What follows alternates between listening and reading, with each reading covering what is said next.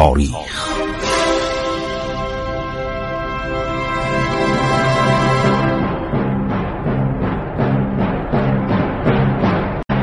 کاری از گروه جوان و اندیشه رادیو جوان.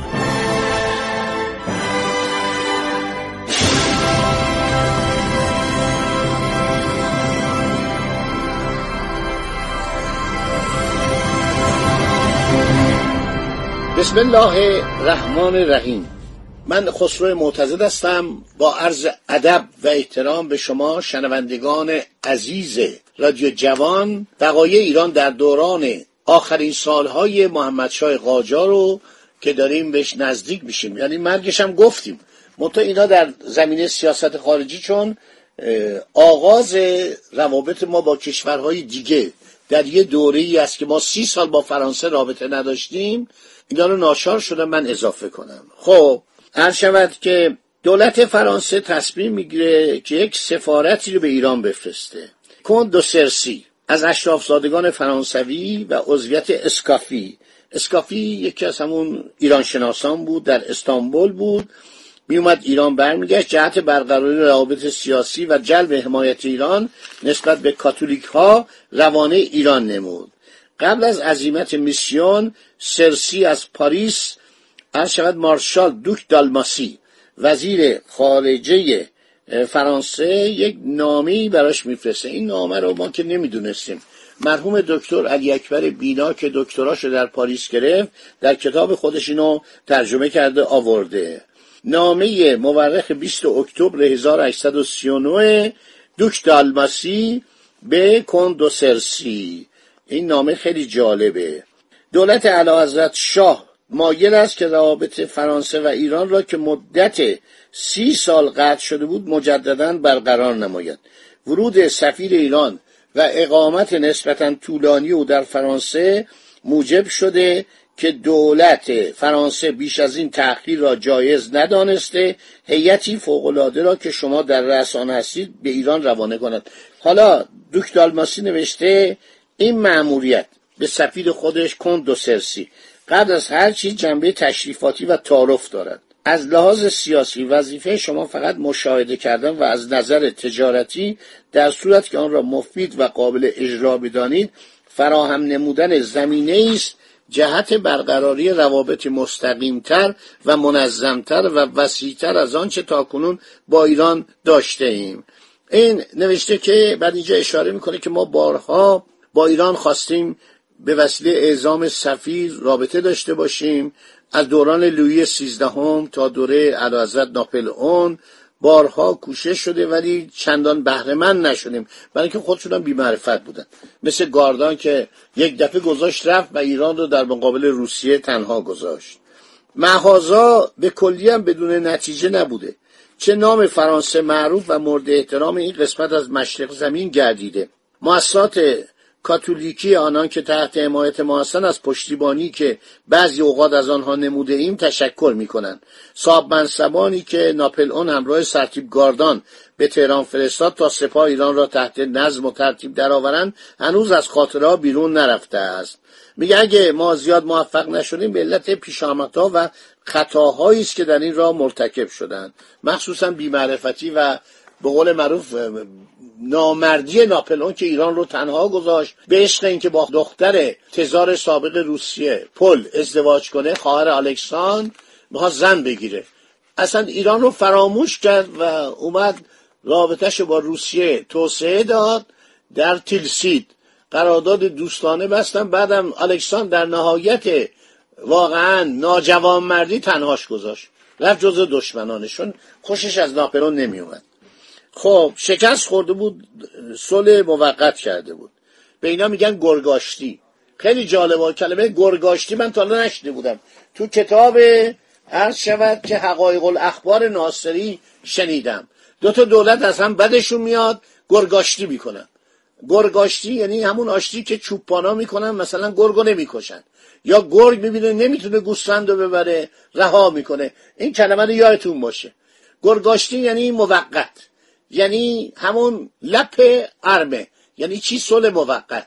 تا زمان مختزی زربره بزنن. این گرگاشتی رو من تا حالا نخونده بودم. امروز تو کتاب حقایق الاخبار ناصری خوندم. تعلیف محمد جعفر خورموجی به کوشش حسین خجیرجم خیلی کتاب جالبی. از این استفاده خواهم کرد. یه نکاتی که اصلا من نمی‌دونستم یعنی یادم نبود. دیدم چه اتفاقاتی در زمان اوایل ناصر شاه افتاده. دونه دونه نوشته ماجرای سالارم که براتون ناتمام گذاشتم مخصوصا. برای اینکه سالار و فتنش و امیر کبیر به اصطلاح فرو میبخشه.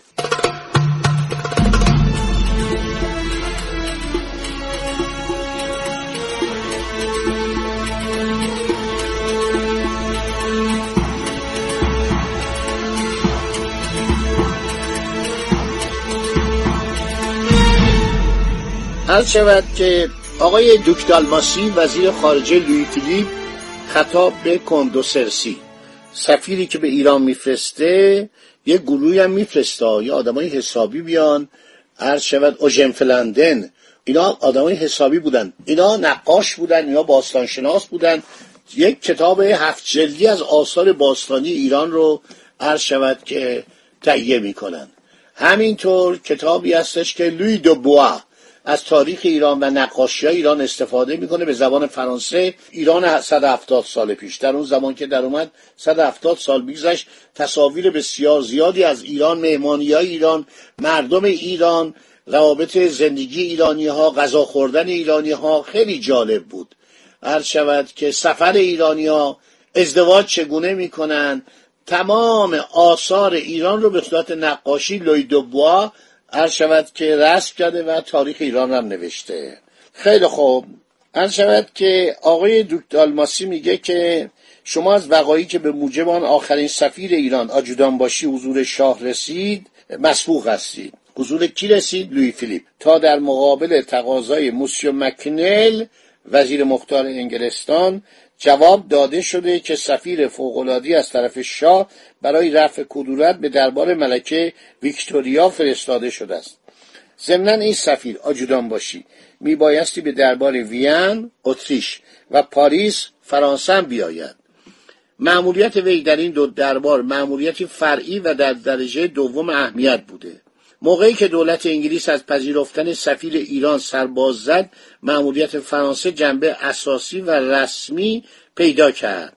برای ما جای هیچ گونه شک و شبهه نیست که منظور حقیقی از طول اقامت نماینده ایران باشی در پاریس و تقدیم تحف و هدایا به دولت و اشخاص متفرق فقط به منظور تجدید برقراری ارتباط بین ایران و فرانسه بوده است.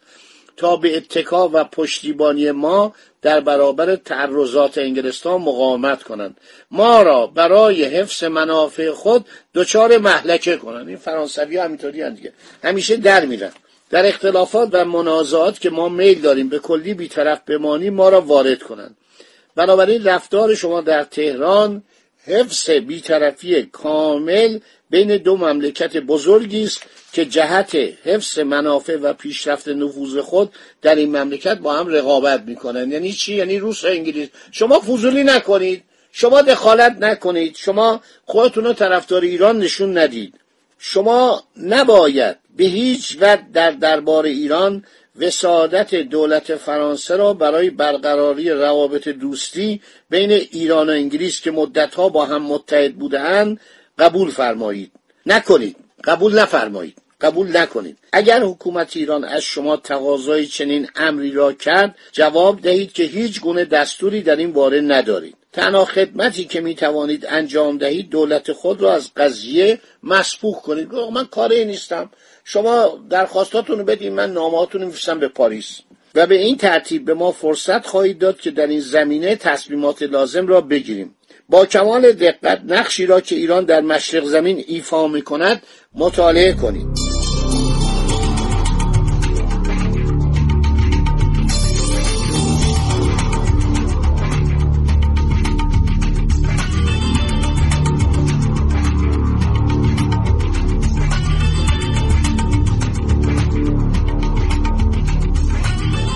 هر شود که بعد نوشته شما خودتون رو زیاد جلو نندازید.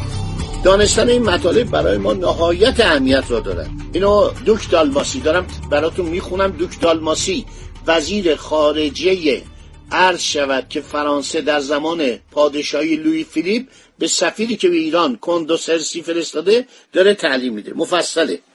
خیلی میل داشتم راهنمایی را که در مورد مسائل تجاری مربوط به معمولیت شما می‌کنم متکی به یک رشته معلومات قبلی باشد. اما هنوز از قسطنطنیه مدارک لازم به من نرسیده است. میگه من می‌خوام بیشتر تجارت.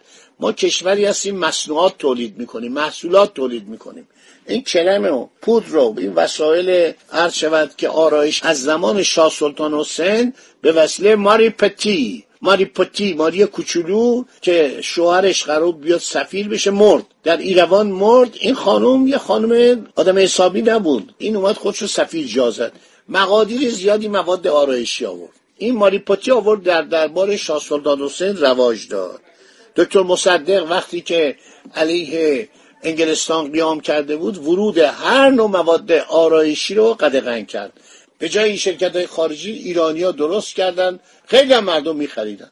هیچ لازم نبود که از فرانسه بفرستن از انگلستان بفرستن. خیلی خوب. بعد نوشته که من وقتی شما به قسطنطنیه یعنی استانبول رسیدید دستورات لازم از رئیس دارالتجاره گالوانی یه شرکتی بوده مصنوعات فرانسوی رو به ایران صادر می‌کرده که نماینده ای در تهران دارد و فرستادهای آن از راه ترابوزان را عرض شود که خواهید گرفت.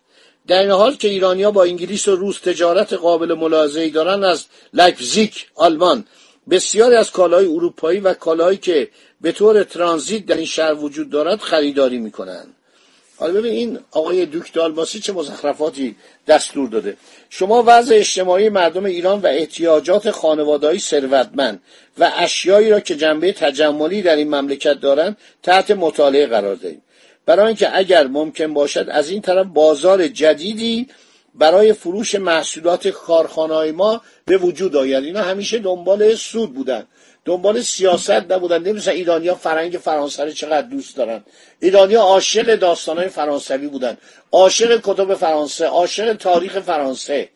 حالا ببینید که اینا چقدر آدمای مادی بودن. همش نوشته که ما بیشتر می‌خوایم بازار داشته باشیم. ما فعلا قرارداد تجاری با ایران نداریم.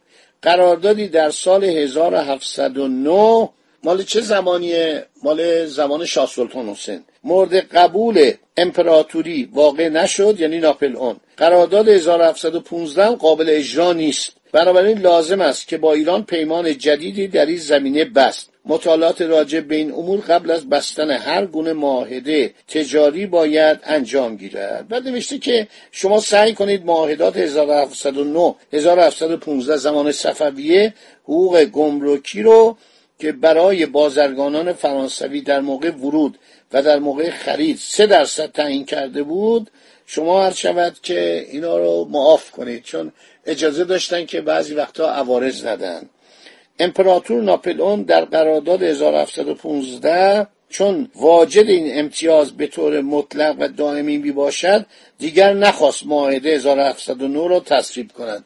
ناپلئون 100 سال بعد از 1715 بوده. در این اندیشه بود که معافیت دائمی از پرداخت حقوق گمرکی به دست آورد که انگلیسی ها موفق گردیدن آخرین معمول ما را از ایران بیرون کنند. کیو میگه؟ گاردانه میگه. تجارت با روسیه تابع مقررات 5 درصد عوارض می باشد انگلیسی ها از سال 1836 همین نرخ را می‌پردازند. از سه سال پیش. مال اون زمان. به علاوه معلوم نیست که پیمان تجاری با ایران بسته باشن هیچ جا اثری از ایران ندیدم. همش دنبال چپاول بودن. غارت بودن. این حالت تجاری عجیبا مثلا انگلیسی ها تجارت می‌کردن. دنبال منافع سیاسی هم بودن. دنبال این بودن که روسا رو مانع از رسیدن به هندوستان بشن. دنبال این بودن که روسیه به خلیج فارس نرسه. گاهی بدون که ما بخوایم یه اتحاد نامری بین ایران و انگلیس بود. چون انگلیسی ها میترسیدن روسا به هندوستان برن یا روسا برسن به خلیج فارس. ولی این فرانسه هیچی جز تجارت فکر نمی‌کنه. خب دوستان این برنامه هم تموم شد. همینجا رو در ذهن مبارک داشته باشید. باقی مطلب میماند برای برنامه بعدی. خدا نگهدار شما تا برنامه بعد.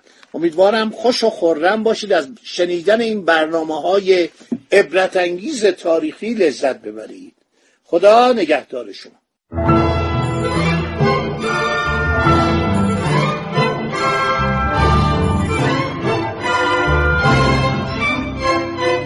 عبور از تاریخ.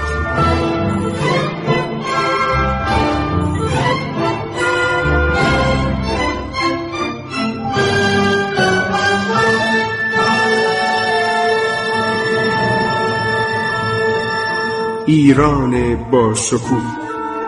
سرگذشت ایران ما به روایت خسرو معتزد